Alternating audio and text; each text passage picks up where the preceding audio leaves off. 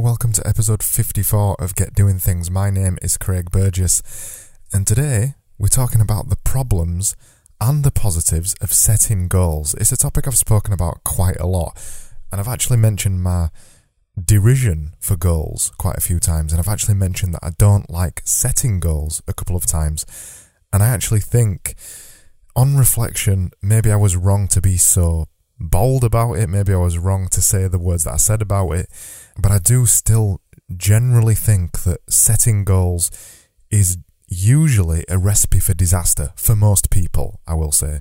For most inexperienced people who are who are just starting out to try and improve themselves, who are just starting out on the path to self-discovery, setting goals is usually not the correct way of doing things. And unfortunately, that's what everybody tells us to do. That's what everybody says. People say you need a goal in your life, you need something to aim for.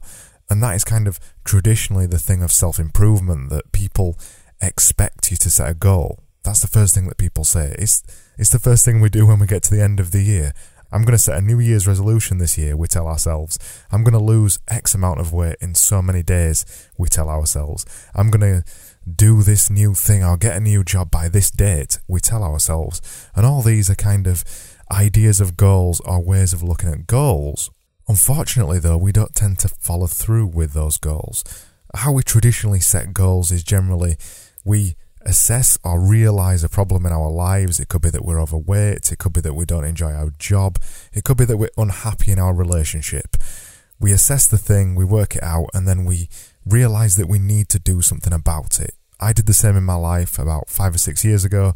I realized I was overweight, and I said, Right, I'm going to lose weight that was the cutting off point for me. I decided, right, I need to lose weight and I'm going to do it. We all do the same thing. We realize there's something wrong with our lives and we set out to try and improve it. And also, by the way, if you can hear something in the background that sounds like a fan taking off, it is a fan taking off. It's actually my MacBook.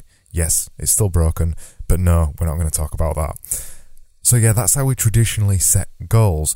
And there's lots of positives with setting goals. I mean, the first thing about setting a goal is that it gets you focused on something like no other thing in life. It's true what they say if you don't aim for anything, you never achieve anything.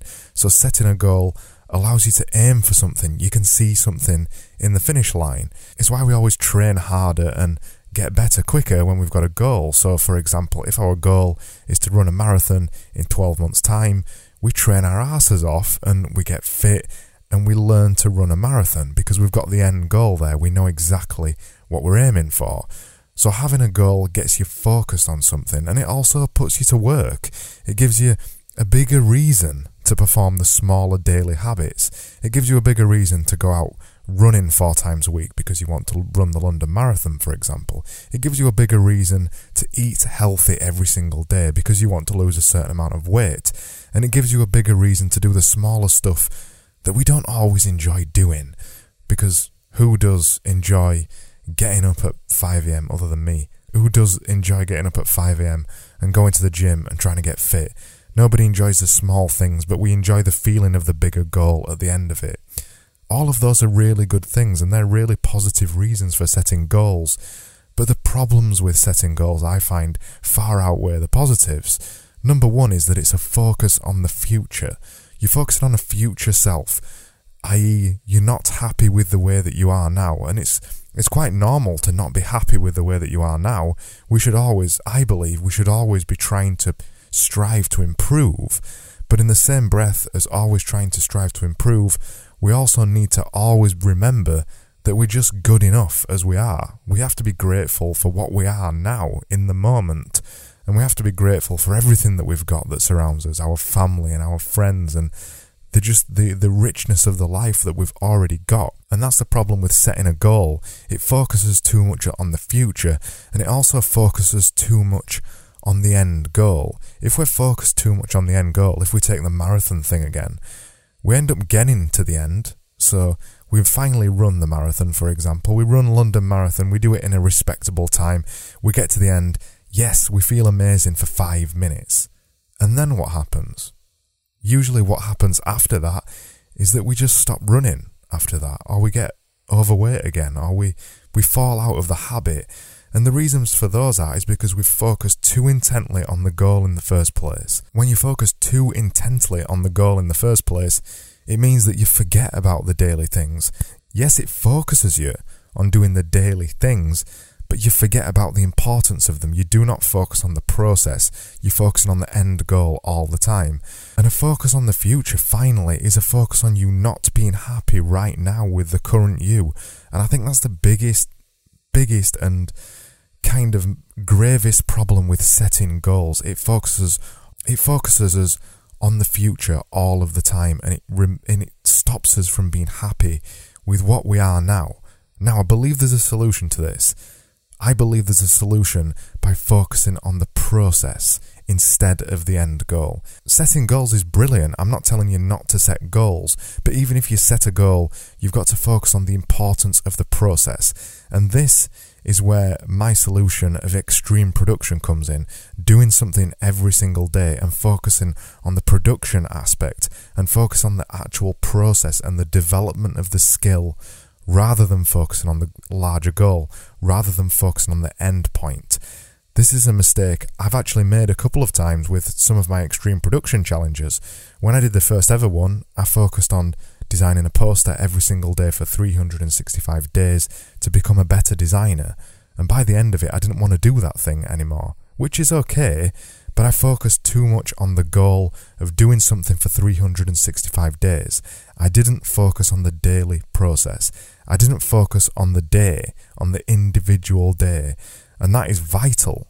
That is vital. And that's why it's so important when you're doing something like a daily challenge, focusing on the routine and the development of the habit is the way that you make these things stick forever. It's why I've been lifting weights now consistently for over two years. I do it four or five times a week, and I've done it consistently, unless I've been on holiday, for two years straight. And it's no effort for me to do that whatsoever. One, because I enjoy it so much, and the reason I enjoy it so much is because I developed it into a habit. I didn't set any kind of stupid goal. I didn't say, I want to be lifting this much weight by this date. But I did say to myself, I set loose goals. I set goals of things that I'd like to achieve. I would have liked to have been lifting this amount of weight by this date. I would have liked to have been bench pressing this certain amount of weight by this date. But I didn't kind of hold myself to it. I wasn't dogmatic about it. The, the bigger focus was the process. It was me turning up every time I needed to turn up to the gym and lift weights. That was the bigger thing. And I focused on the process. And today, I still focus on the process. Every time I turn up to the gym, I'm focused on that day and beating the previous time that I was there. That's what I do day to day. And when you focus like that, it keeps you in the moment and it also keeps you doing the same thing over and over and developing a habit, which is the single most important thing here. So when you do start setting goals for the first time, and by the way, I'm not telling you not to set goals. Goals are good. Goals are good, you've just got to set them in the correct way. So when you do focus on a goal, set it loosely and don't be concerned if you fail it. The bigger reason for setting a goal is to focus you on the process and help you learn the process to become better at the activity that you want to do. The end goal is not the goal, the end goal is the process. That was episode 54 of Get Doing Things. And if you want to find out more information about that episode, go over to getdoingthings.com forward slash podcast forward slash five four. I just want to say a quick thing before I leave you today. Interesting Conversations episode 3 is out yesterday. In fact, it came out yesterday at 4 pm. It's with Ian Mead. It's a guy I've spoke to a couple of times and he's brilliant. He's so interesting. We talk about design, we talk a bit about life and success, and I think you'll really enjoy it. It's an hour and a half long or something, and it's just a fun conversation that we have in there. So if you if you've enjoyed listening to the other interesting conversation episodes that I've put out, I suggest you go check that out because I think you'll enjoy it too. All that remains for me to say here though is that I'll be back tomorrow as normal and thank you so much for listening I'll see you soon.